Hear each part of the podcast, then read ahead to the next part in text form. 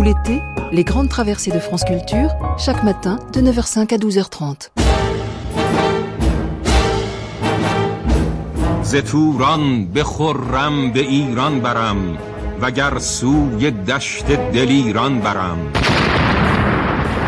رادیو تهران، صدای پایتخت و آگاهی های لازمی که باید بحث به صورت اون وقت جمعیت میشنویم تا Okay, you can come inside if you want to drink something. اول بهار، نوروز ایرانی در هر گوشه این خاک با عطر نوروز.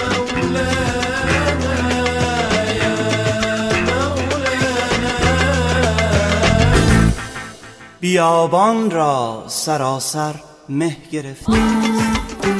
L'Iran et la vie continue. Aujourd'hui, révolution avec un S. Au programme de notre grande traversée aujourd'hui, quelques bribes de révolution, quelques questions autour des événements de dix-neuf cent soixante-dix-neuf. En compagnie de trois témoins, ce sera à dix heures pour notre table ronde, suivie d'une balade du sud au nord de Téhéran en forme d'interrogation qui croit encore à la République islamique à partir de onze heures pour notre documentaire. Mais tout de suite sur France Culture, Archives, nous sommes le vingt-sept janvier dix-neuf cent soixante-dix-neuf, la radiodiffusion française raconte.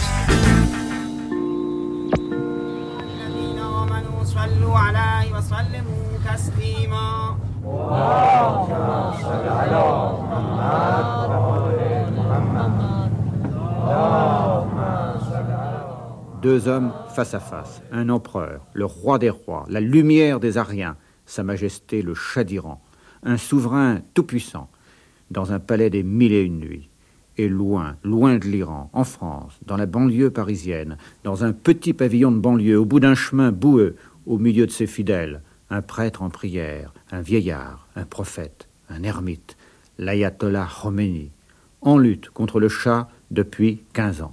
Et soudain, ce vieillard lance un appel décisif, le peuple envahit les rues et un empire s'écroule.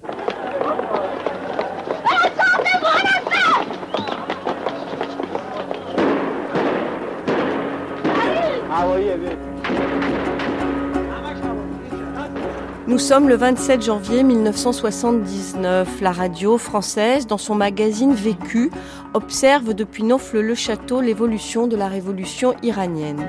Le régime Pahlavi est en train de s'effondrer, les manifestations contre le Shah durent depuis des semaines et se terminent de plus en plus mal. Cela fait exactement onze jours que le Shah a été contraint de quitter le pays pour s'exiler au Caire. Et quatre jours plus tard, le premier février, Khomeini, en exil depuis quinze ans et installé en banlieue parisienne depuis un an, fera son retour triomphal à Téhéran. La révolution iranienne est bien en marche, mais elle revêt encore la forme d'un duel entre le Shah d'Iran et l'ayatollah Khomeini, qui suit et commande les événements révolutionnaires depuis Neauphle-le-Château. C'est de là qu'il parvient à mettre en place un véritable contre-pouvoir, non pas encore un contre-gouvernement, mais un centre de subversion très efficace. C'est de là qu'il transmet les appels aux manifestations qui deviennent en Iran chaque jour un peu plus denses.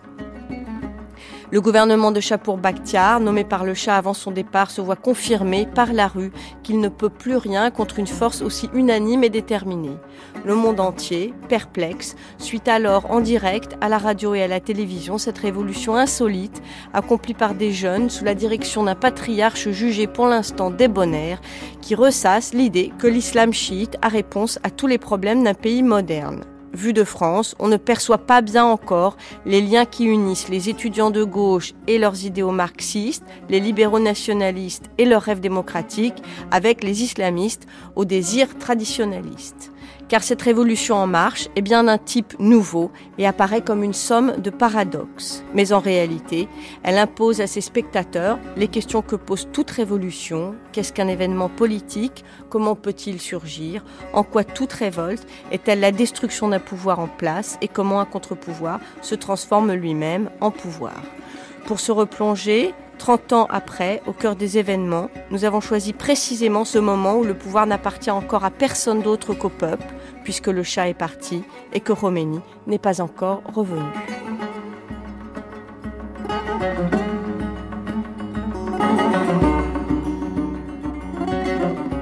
Son éminence Ayatollah Khomeini a remercié et a encouragé le peuple iranien pour les luttes qui sont amenées pour démolir le régime de monarchie iranienne. Pour maintenant, c'est fini, les victoires et la pop d'Iran. Il va retourner en Iran. Pour notre Au cent quinze de la route de Chevreuse, à Neauphle-le-Château, séparé en deux par la petite route départementale, le quartier général de l'Ayatollah Khomeini. D'un côté, un jardin planté de pommiers rabougris par l'hiver, un jardin qui monte en une pente boueuse jusqu'à une tente blanche et bleue qui sert de mosquée. Et de l'autre côté de la route, on retraverse, et c'est une minuscule maison au crépi blanc, une maisonnette de banlieue à un étage, entourée d'une barrière de bois peinte en rouge. Cette maison, c'est celle de l'ayatollah. Pour vous montrer, pour dessiner la vie de l'ayatollah, je peux vous préciser qu'il y a quarante ans que l'ayatollah s'est procuré à Qom d'une toute petite maison dans un quartier aussi modeste que ce domicile même. Il habite encore à cet endroit et après ce grand succès international, après son retour à Téhéran et après Téhéran à Rome, je vous assure qu'elle habitera toute sa vie dans cette petite maison modeste et simple.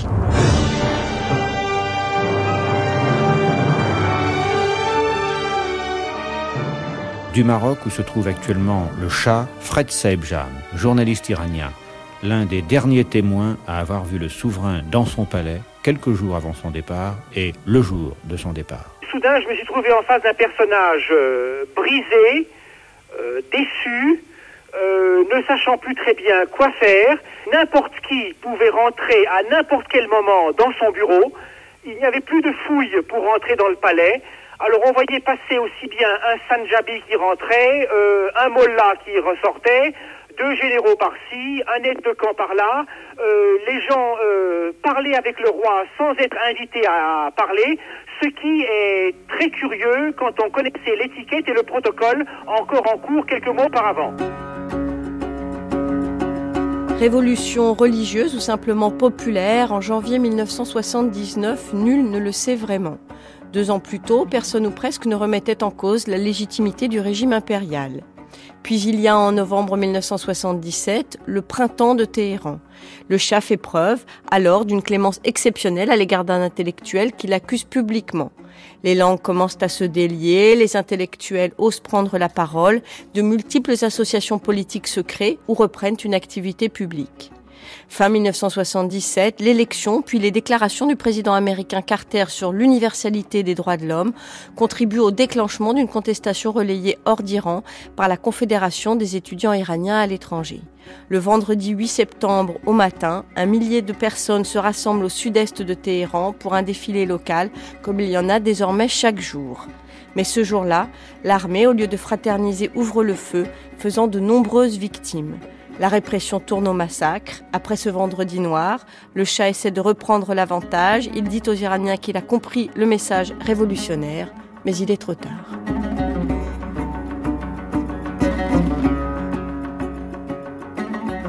Michel Foucault, envoyé spécial en Iran pour le journal italien Corriere della Sera et pour le Nouvel Observateur, témoigne. Le rejet du régime est en Iran un phénomène de société massif, ce qui ne signifie pas qu'il soit confus, affectif, peu conscient de soi. Au contraire, il se propage d'une manière singulièrement efficace. Des grèves aux manifestations, des bazars aux universités, des tracts aux prédications par le relais de commerçants, d'ouvriers, de religieux, de professeurs et d'étudiants. Mais aucun parti, aucun homme, aucune idéologie politique ne peuvent pour le moment se vanter de représenter ce mouvement. Personne ne peut prétendre en prendre la tête. Il n'a dans l'ordre politique aucun correspondant ni aucune expression. Un peu comme les étudiants européens des années soixante, les Iraniens veulent tout. Mais ce tout n'est pas celui d'une libération des désirs, c'est celui d'un affranchissement à l'égard de tout ce qui marque dans leur pays et dans leur vie quotidienne la présence des hégémonies planétaires. Et justement, ces partis politiques, libéraux ou socialistes de tendance pro-américaine ou d'inspiration marxiste, mieux, la scène politique elle-même leur paraissent être encore et toujours les agents de ces hégémonies.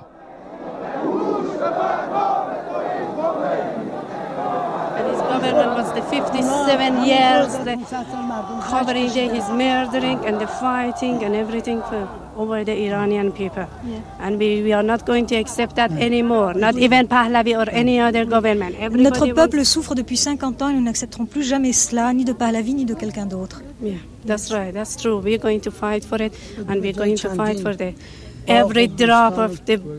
blood we got in the woman and the and the men. Et nous allons nous venger de chaque goutte de sang qui a été répandue, que pour les pour les hommes ou pour les femmes. Avoir affamé les enfants, avoir tué les religieux, avoir construit ce métro qui nous a tous affamés, qui nous a coûté tant de peine et de sang et de larmes. Le Shah et sa famille ont ordonné qu'on construise de très très grandes prisons pour nous et nos enfants. Yeah, that's right. And they make they, they build a big and long the prison for our children, so they can go and keep them and all this. A lot of the a lot of young people. Yeah, a lot of young people they they've been um, vanished, and the parents they don't. Les gens disparaissent et nous ne savons pas où ils sont. Still people, now. Yeah, it's still now, and the people they think they put him in the uh, Qom. Et nous pensons qu'ils ont été assassinés et jetés à la mer.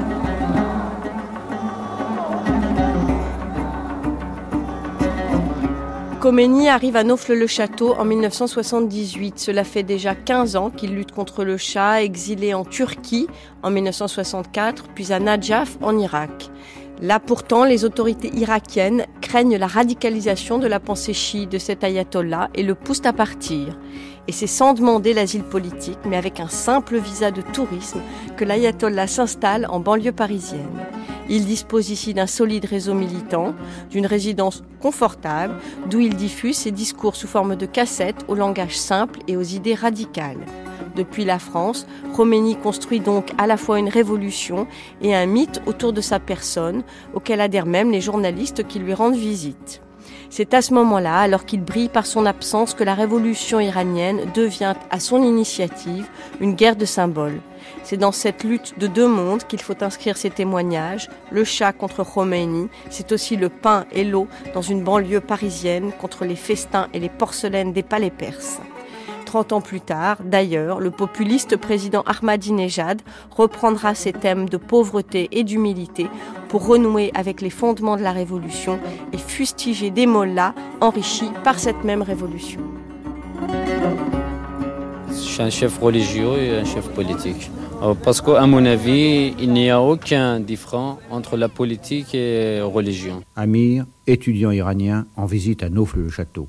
La religion, c'est la même chose qu'aux politiques. La politique, c'est la même chose qu'aux religions. La religion chiite est aujourd'hui ce qu'elle était plusieurs fois dans le passé. Michel Foucault. La forme que prend la lutte politique dès lors que celle-ci mobilise les couches populaires. Elle fait de milliers de mécontents, de haine, de misère, de désespoir une force. Et elle en fait une force parce qu'elle est une forme d'expression, un mode de relation sociale, une organisation élémentaire souple est largement acceptée, une manière d'être ensemble, une façon de parler et d'écouter, quelque chose qui permet de se faire entendre des autres et de vouloir avec eux en même temps qu'eux. Pas une seule fois en public, ni l'empereur, ni l'impératrice n'ont parlé de l'ayatollah Khomeini. Parce que, officiellement, on ignorait cet homme-là. Je ne l'ai pas entendu parler de religieux, mais par exemple, un de ses grands amis a toujours été l'imam Jomé de Téhéran, qui est le grand prédicateur de la mosquée du vendredi, un homme qui aurait dû être présent à l'aéroport pour faire passer l'empereur sous le Coran trois fois, comme on le fait à chacun des voyages. Fred Saeb Jam. Certainement, l'empereur parlait des religieux, car en tant que grand mystique, en tant que visionnaire, il avait besoin de Dieu dans sa vie, mais il ne parlait pas de ces ayatollahs et de ces religieux qui, depuis un certain temps, euh, lui ont mis des bâtons dans les roues et mélangeaient religion et politique.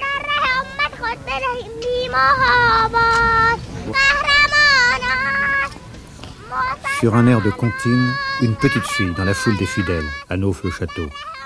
Si tes joues sont si roses, Shah d'Iran, c'est grâce à notre sang. grâce au sang de ton peuple.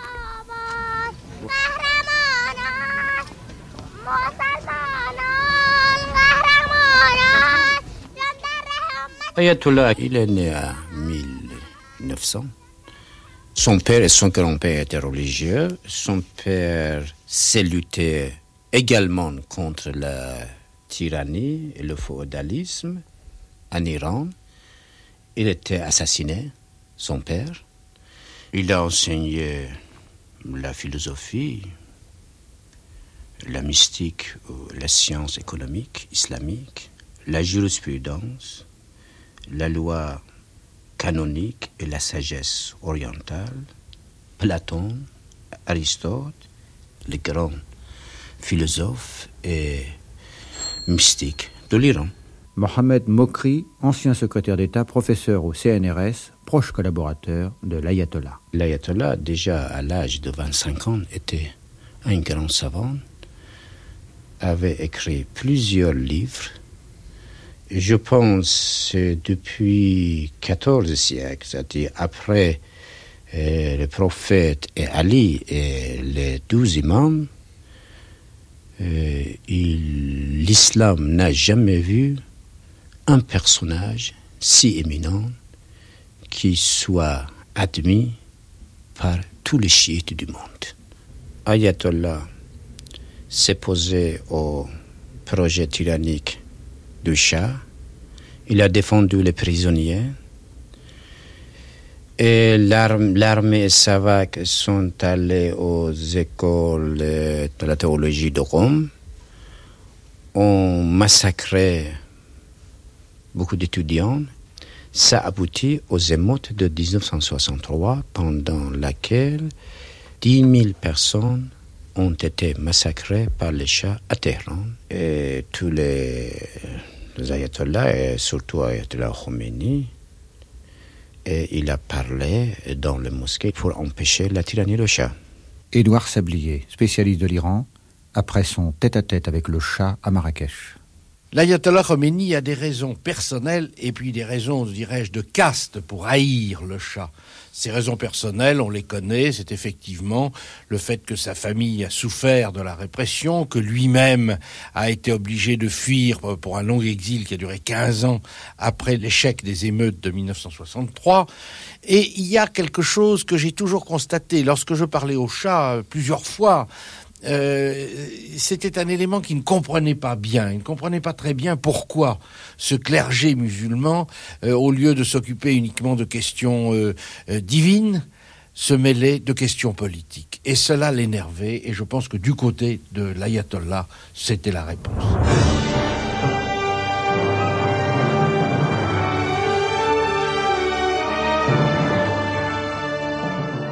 Je demandais donc qui était ce mot-là adulé par nos jeunes manifestants et dont le regard ombrageux ne me disait rien, s'interroge Farah Pahlavi, l'épouse du Shah. L'ayatollah Rouhollah Khomeini, me répondit-on. Son nom évoquait un lointain souvenir dans ma mémoire. Après avoir tenu des discours enflammés contre l'émancipation des femmes et soulevé des foules de fidèles contre la Révolution blanche, il avait été arrêté, gracié par le roi, puis exilé. Depuis plus de dix ans, il ne vivait pas en Iran. Et si je n'avais pas été témoin de sa réapparition dans les rues de New York, ainsi brandie par les étudiants, j'aurais sûrement affirmé que le pays l'avait oublié, comme je l'avais moi-même oublié.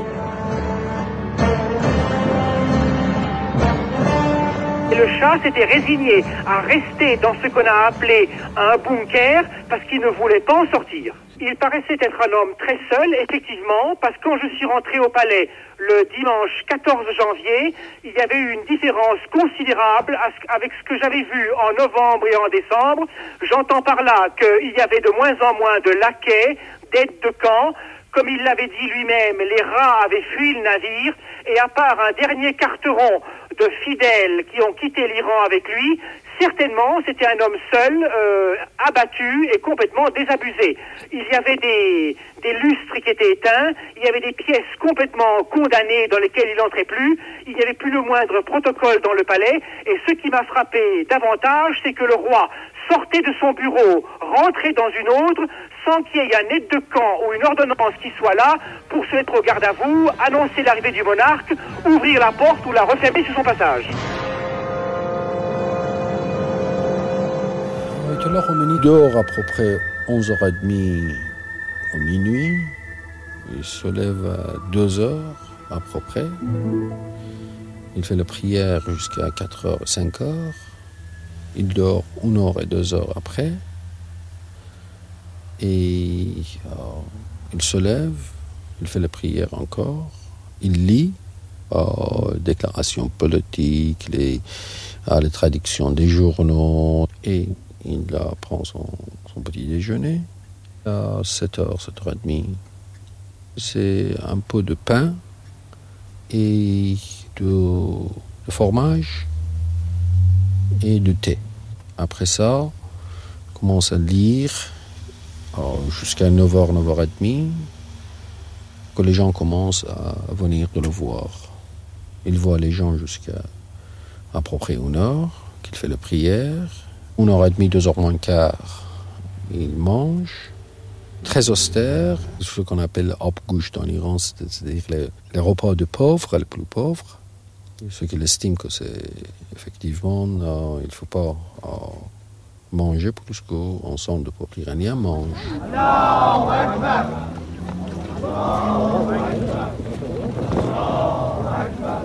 On aide actuellement l'ayatollah à monter la pente qui est boueuse. Voilà, il se dirige le long de la tente qui sert actuellement de mosquée. Il se baisse et rentre dans la mosquée.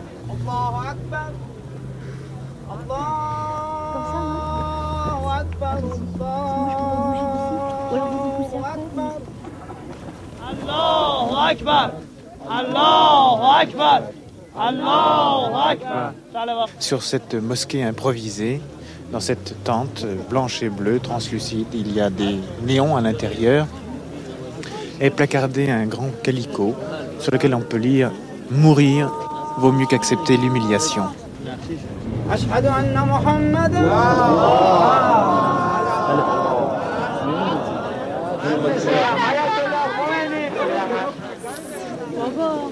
La prière est maintenant terminée. L'ayatollah vient de rentrer sous les acclamations de ses fidèles.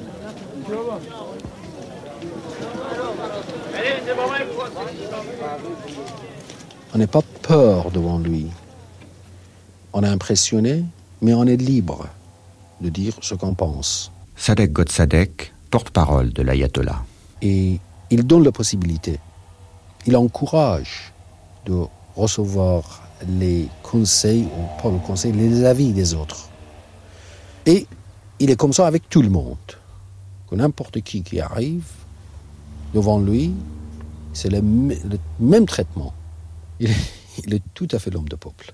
Son épouse à Chabanou m'a paru à ce moment-là être certainement la plus lucide, euh, j'emploierai un mot un petit peu outrancier, la plus courageuse aussi. C'est la seule qui souriait encore et qui vraiment faisait croire qu'elle partait en vacances. Elle avait son équipe autour d'elle, avec M. Hossein Nasr, qui est son directeur de cabinet, avec sa secrétaire Faride Mirbabaï, avec d'autres proches à elle, des camarades d'enfance ou autres, à qui elle donnait des instructions pour les cinq à six semaines à venir. Vous ferez ceci, vous inaugurez telle clinique, vous répondrez à tel courrier, vous me tiendrez au courant de ce qui a été fait, vous me ferez suivre mon courrier. Donc elle était persuadée de partir en vacances deux, trois, quatre semaines. Et aujourd'hui encore, tel que je l'ai vu ici au Maroc, c'est une femme qui est persuadée que courant février, au plus tard mars, elle sera de retour à Niavaran en Iran.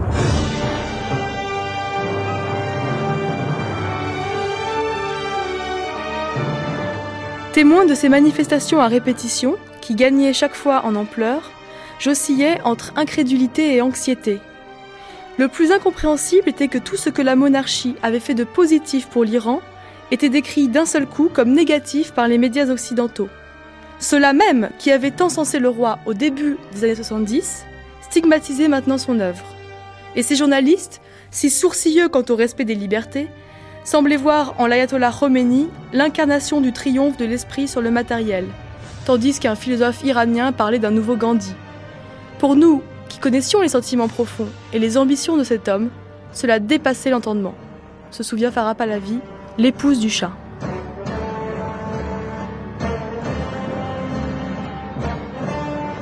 Dans la constitution iranienne, il est prévu que toutes les lois seraient vues par les ayatollahs pour être sûr qu'elles ne sont pas contre l'islam. Edouard Sablier.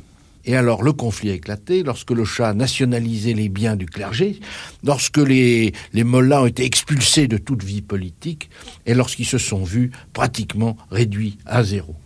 Alors là, c'était le début du mouvement. Mais d'après le Shah, le Shah me disait, euh, lorsque l'ayatollah ouvre la bouche, il, euh, quatre-vingt-dix pour cent de ce qu'il dit, au fond, est contraire à l'islam. Vous voyez, il y a là une contestation, même sur le plan théologique. Et ce qui s'est passé, c'est que ce ne sont pas les religieux qui ont bougé la rue. Ils ont, ils ont fait sortir le peuple dans la rue. Mais d'après le Shah lui-même, et ça il me l'a répété dix fois, vingt fois, chaque fois que je l'ai vu, euh, ce sont des terroristes organisés, professionnels, internationaux, qui ont orchestré et fait marcher la rue.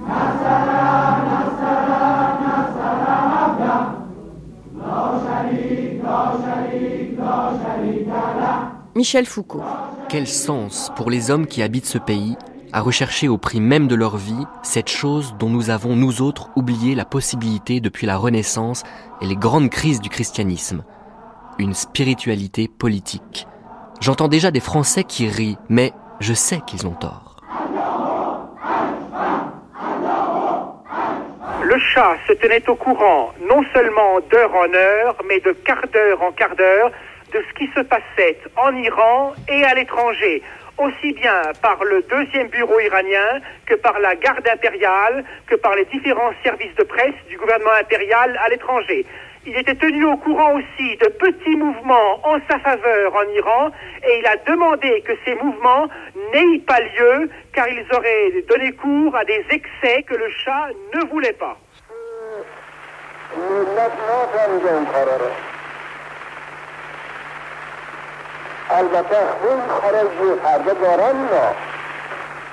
Enregistré en Iran les consignes que l'ayatollah Khomeini adresse à ses partisans par téléphone de Neauphle-le-Château.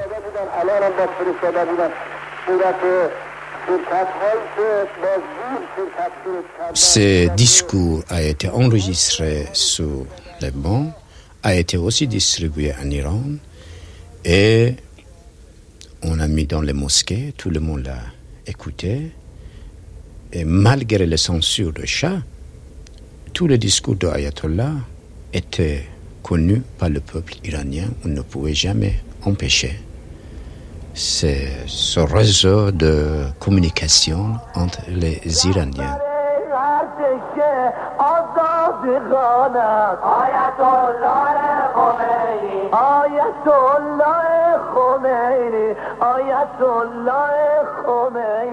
Mohamed Mokri, conseiller de l'ayatollah. Dès qu'il y avait une communiqué, une déclaration de l'ayatollah et un discours, le lendemain matin, tout le monde en Iran le savait depuis vingt-cinq ans. Après la chute de docteur Mossadegh, le mécontentement augmentait chaque jour, mais c'est grâce aux directives de l'ayatollah Khomeini que le mouvement a pris une forme élargie à toutes les couches sociales en Iran. Euh, la personnalité de, de l'ayatollah a été totalement indispensable pour cette révolution.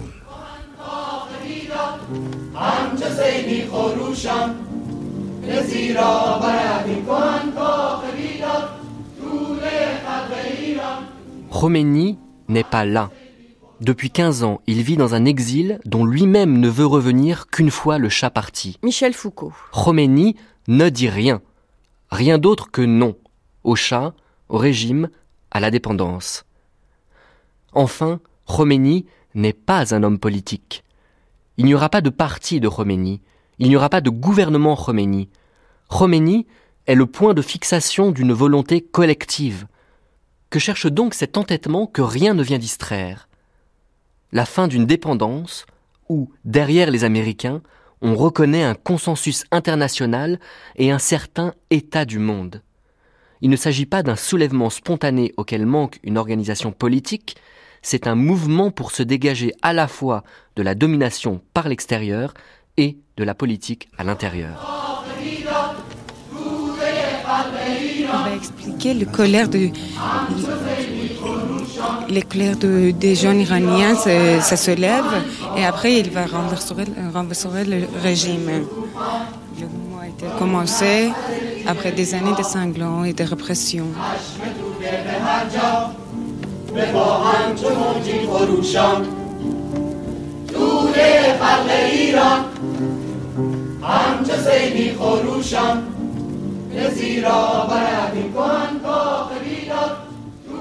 La masse du peuple va démolir le palais royal comme un torrent furieux.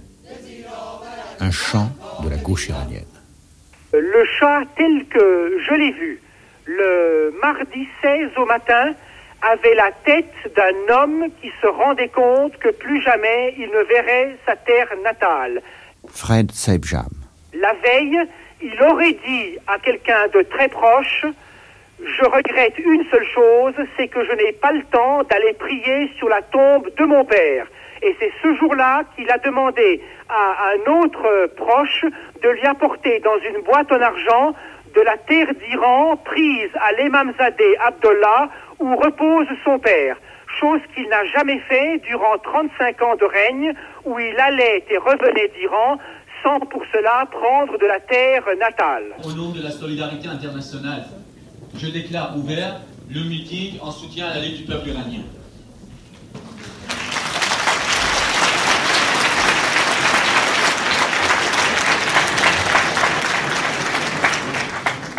Au début, je prie tous les camarades et amis ici présents d'observer une minute de silence à la mémoire des milliers de martyrs qui sont tombés dans la révolution iranienne. Nous soutenons Ayatollah Khomeini dans la mesure que notre euh, organisation est une organisation démocratique. Mahmoud Bouzoumé, leader des étudiants de gauche iraniens en France. Naturellement, Ayatollah Khomeini a lutté contre le régime dynastie Pahlavi, euh, la tyrannie Pahlavi. Nous le soutenons à fond. Je pense qu'il euh, y aura une v- véritable euh, co- coopération entre la gauche, la véritable gauche iranienne. Il ne faut pas confondre la gauche iranienne avec les, les valets, de, les agents de l'Union soviétique. La gauche iranienne est complètement différente de ce qu'on appelle les révisionnistes ou le Parti Today et tout ça. La gauche iranienne, les marxistes-léninistes et d'autres organisations, des communistes et la gauche socialiste, euh, collaborent certainement avec le, le gouvernement islamique, avec le gouvernement qui va être proposé par Ayatollah Khomeini. Et nous ne pensons pas qu'un gouvernement islamique veut dire euh, euh, quelque chose qui mettra à l'écart Euh, l'opinion publique, c'est-à-dire l'opinion de, d'une partie de, de la population iranienne qui est à la gauche.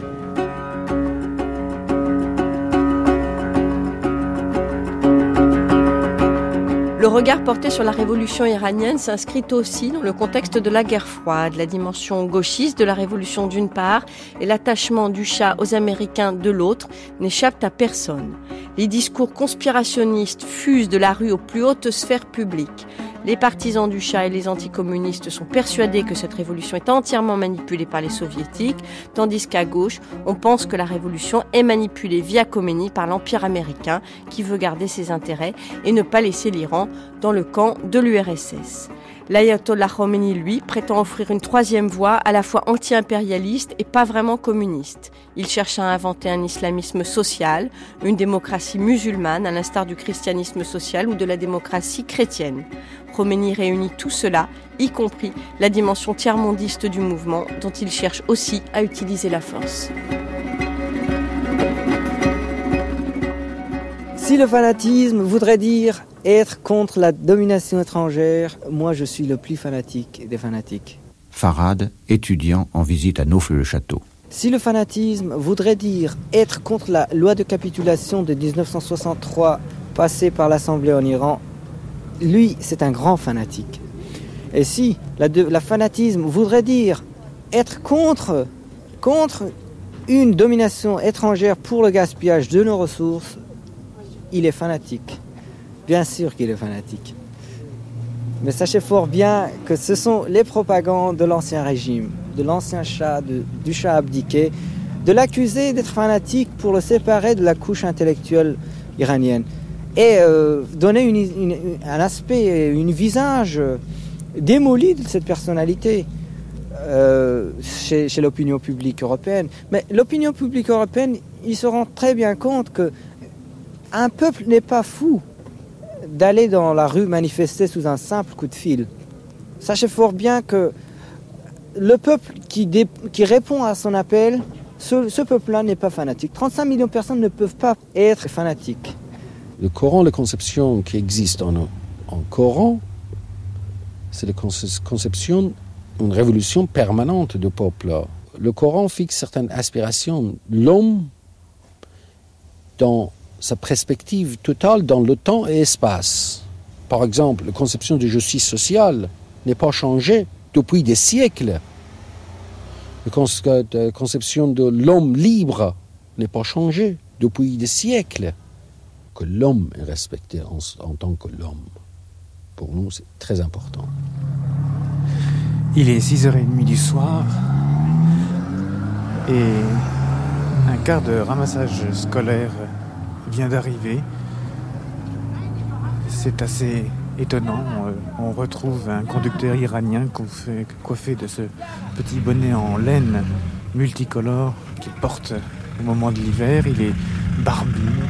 Il est basané, nous sommes tout à fait transportés en Iran et les fidèles qui étaient venus vont pouvoir repartir après la prière sur le, sur le car, affichés sur le car, des portraits de l'ayatollah. Vous venez tous les jours ici ?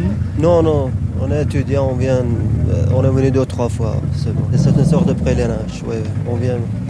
C'est un symbole. C'est aussi un vieillard, mais est-ce que ça vous fait pas peur, ça ? Pourquoi ? Le peuple soutient, c'est ça qui est important, je crois, à mon avis. Non, oui. je Moi, je croyais, Moi, je croyais que un retour en arrière, mais heureusement, c'est, c'est pas un retour en arrière. Plutôt, c'est, c'est, c'est un islam moderne qui, qui vont appliquer. S'il y aura un gouvernement islamique, il va contenir tout, toutes les conditions qui exigent l'époque moderne et, et disons, industrielle. Très vite, excusez-moi. Long live Khomeini, Islamic Republic. Long live Khomeini, Islamic Republic. L'ayatollah Khomeini euh, avance le mot d'ordre de la République islamique. Euh, il y a le problème de savoir que ça veut dire cette république islamique. C'est, si, si cette république islamique est une république démocratique nationale, euh, toutes les forces patriotiques et progressistes sont d'accord. Tant que cette république, ce gouvernement, respectera l'indépendance nationale, bien sûr, toutes les forces d'opposition seront d'accord avec lui et toutes les forces d'opposition peuvent et doivent faire l'unité. Déjà maintenant, euh, pour l'abolition totale de la monarchie, il doit y avoir une, beaucoup, une plus grande unité de toutes les forces progressistes et patriotiques. Déjà, il y a une très grande unité de toutes les forces, mais ce qui, euh, ce qui n'est pas le cas, c'est l'unité entre les forces musulmanes et les forces communistes, les forces marxistes. Euh, alors, sur ce plan, euh, l'ayatollah Khomeini doit faire beaucoup d'efforts pour euh, euh, améliorer ses positions, parce que de temps en temps, il fait des déclarations contre les communistes, ce qui n'est pas juste, étant donné que les communistes font partie euh, des forces euh, d'opposition et m- ont montré tout au long de l'histoire qu'ils étaient euh, les révolutionnaires les plus ardents et qu'ils étaient toujours au premier rang du combat.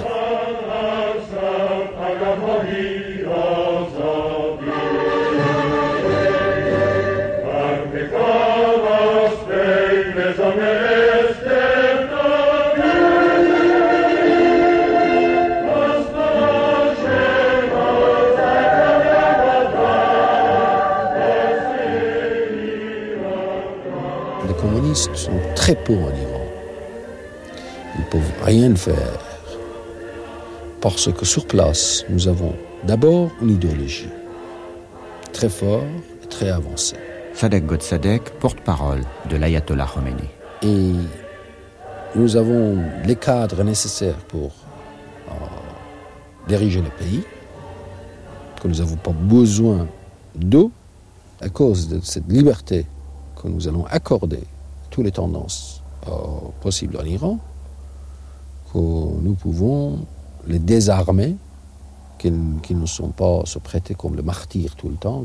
Au contraire, nous croyons, nous sommes même convaincus que nous allons récupérer les gens simples et bons en, parmi autres. Et les autres, il y a toujours les parasites dans la société.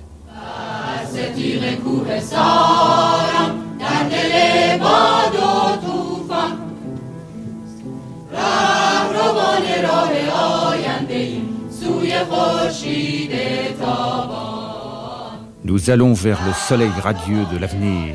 Les partisans du Shah sont tous des traîtres à abattre. Chant des étudiants de gauche iraniens à Paris.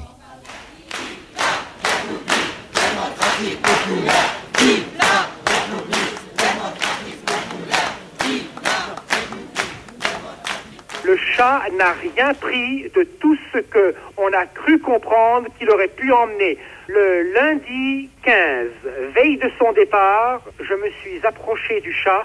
Fred Saeb Jam. Et je lui ai posé directement la question suivante. Majesté, on croit savoir en Europe que vous allez procéder à un véritable déménagement de tout ce que vous-même et la Chabanou possédez en Iran. Il a hoché la tête, il a très légèrement souri et il a dit « Il y a trente-huit ans, quand mon père a quitté l'Iran le quinze septembre mille neuf cent quarante et un, on a dit exactement la même chose. Or, mon père n'a pris qu'une tabatière en argent. Moi, je ne prends rien de ce qui est ici. Tout ce qui m'est personnel, tout ce qui appartient à la Chabanou reste ici, sur nos tables, accroché au mur, n'importe qui, à n'importe quel moment, pourra entrer et le voir. »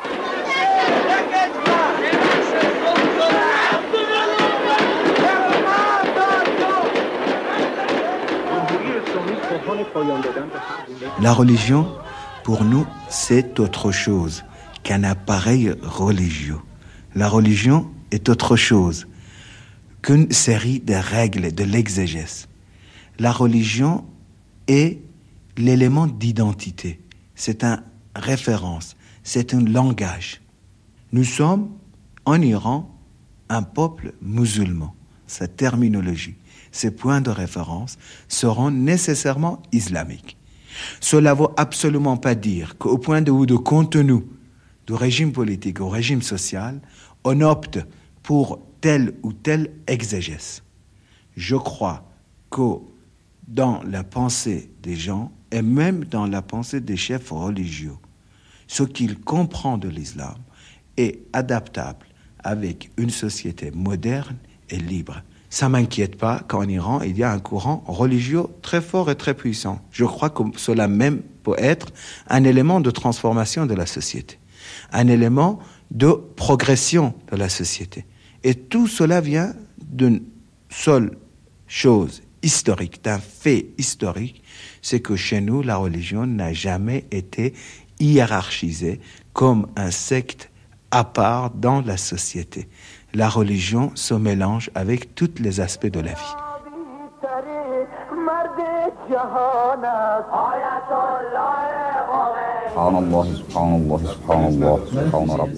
La nuit tombe sur Neauphle-le-Château, c'est l'heure de la prière. À l'instant même, le mollah vient de poser son front sur une petite plaquette.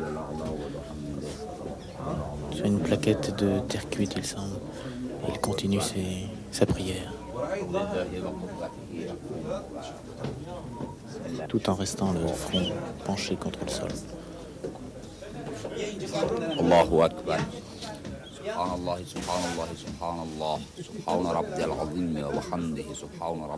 À un quart d'heure du décollage de l'avion du Shah de l'aérodrome de Mehrabad, avec un autre de mes confrères iraniens, j'ai assisté à une scène qui est assez bouleversante. Le Shah est passé trois fois sous le Coran qui a été tenu par mon collègue journaliste. Or, cette scène se fait généralement en présence de l'imam Jomé, la plus haute autorité religieuse de la capitale iranienne. il s'est tourné vers le Premier ministre et lui a dit « Monsieur le Premier ministre, est-ce que l'imam Jomé est là ?» Et on lui a dit « Non, sire, le révérend imam, le saint homme, n'est pas là. » Il a secoué la tête et il a demandé le nom d'une autre personne. À ce moment-là, on lui a dit « Sire, telle personne n'est pas là non plus. » Alors, il a eu cette phrase « Lui, donc, non plus, n'est pas venu. » Un de mes amis a pris le Coran. Il est passé sous le Coran trois fois, comme il est de tradition en pays islamique, avant un départ. Il l'a fait appuyer sur son front, puis il l'a embrassé. La Chabanou a fait de même, et c'est à ce moment-là, à ce moment précis, que ses yeux se sont embués de larmes et que d'un pas incertain, en se tenant à la rampe, il est monté dans son appareil sans se retourner et sans voir les gens qui étaient en bas. Généralement, en haut de la passerelle, il se retourne. Cette fois, il ne l'a pas fait. Ça a été son dernier geste avant de quitter son sol natal. On vient d'apprendre la nouvelle du départ. Joie dans les rues.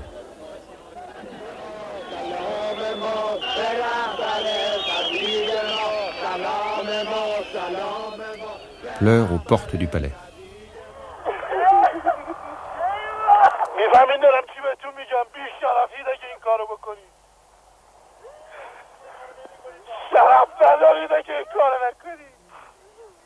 Le jour où il a appris le départ de Shah, euh, j'ai été auprès de lui, j'avais un rendez-vous. Mohamed Mokri. Même les traits de sa figure n'avaient pas été changés. Pour lui, ni les événements heureux, ni les événements désastreux ne changent pas ce caractère stable, euh, dont ce n'est pas une haine. Ayatollah n'a pas une haine envers le Shah à cause de, de sa personne, même pas, mais c'est quelqu'un qui défend la justice. Pourquoi il, il a une haine contre le Shah? S'il a, s'il a une haine, tout le peuple iranien il a une haine contre le Shah parce qu'il a tué des, des centaines de milliers de gens. Il faut avoir vu le visage du Shah d'Iran lorsqu'il parle de l'Occident et de ce qui attend l'Occident. Souvent, il m'a pris par le revers et m'a dit « Demandez donc aux Occidentaux ce qu'ils veulent, qu'ils oublient le Shah, qu'ils oublient l'Iran, mais qu'ils pensent à eux, qu'ils pensent à leurs intérêts. Qu'est-ce qui leur arrivera si je m'en vais ?»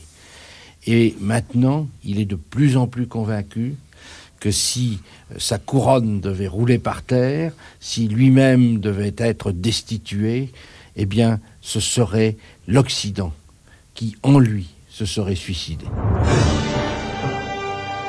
Nous étions tous dans une situation très difficile parce que personne n'aime le Shah, personne n'est pour la monarchie constitutionnelle. Nasser Pakdaman, universitaire. Mais personne n'est ou personne ne peut être pour une république ou un régime dont on ne connaît pas encore le contenu, n'est-ce pas?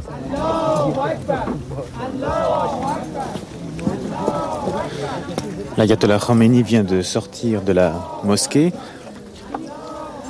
Il descend vers la route qui lui permettra de rentrer dans sa maison. Il est accompagné là de ses fidèles. Dans quelques minutes, les fidèles pourront repartir sur Paris.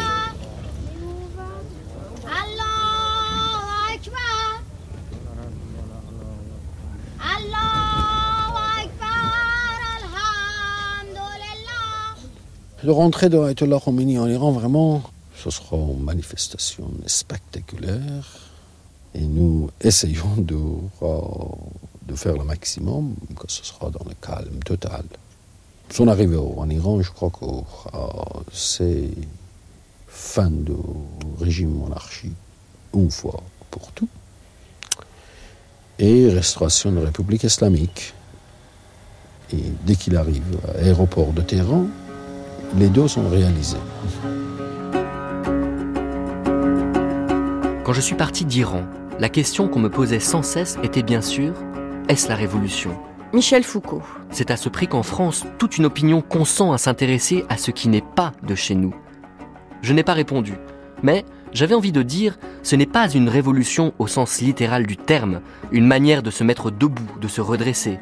C'est l'insurrection d'hommes aux mains nues qui veulent soulever le poids formidable qui pèse sur chacun de nous, mais plus particulièrement sur eux, ces laboureurs de pétrole, ces paysans aux frontières des empires, le poids de l'ordre du monde entier. C'est peut-être la première grande insurrection contre les systèmes planétaires, la forme la plus moderne de la révolte et la plus folle.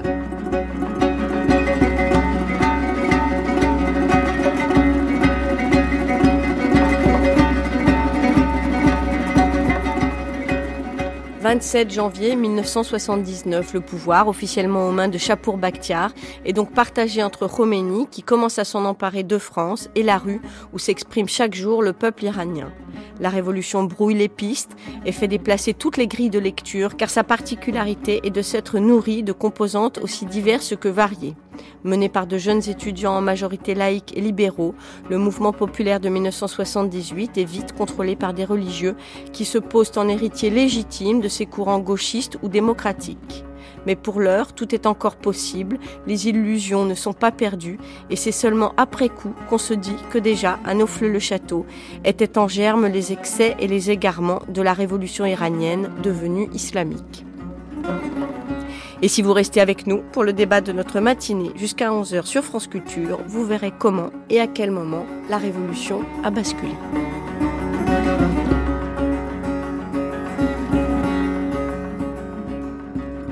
C'était La longue marche de l'Ayatollah, extrait du magazine Vécu, diffusé sur France Inter en mille neuf cent soixante-dix-huit, augmenté par nos soins de lecture et autres archives de l'I N A. Une émission de Sonia Kronlund réalisée par Pierre Villers et préparée par Léa Venstein et Lola Simavonian. Documentation I N A, Marie Jaros et Martine Auger. Au mixage, Antoine Leambre. N'oublions pas notre conseiller artistique spécial, Emmanuel Laurentin.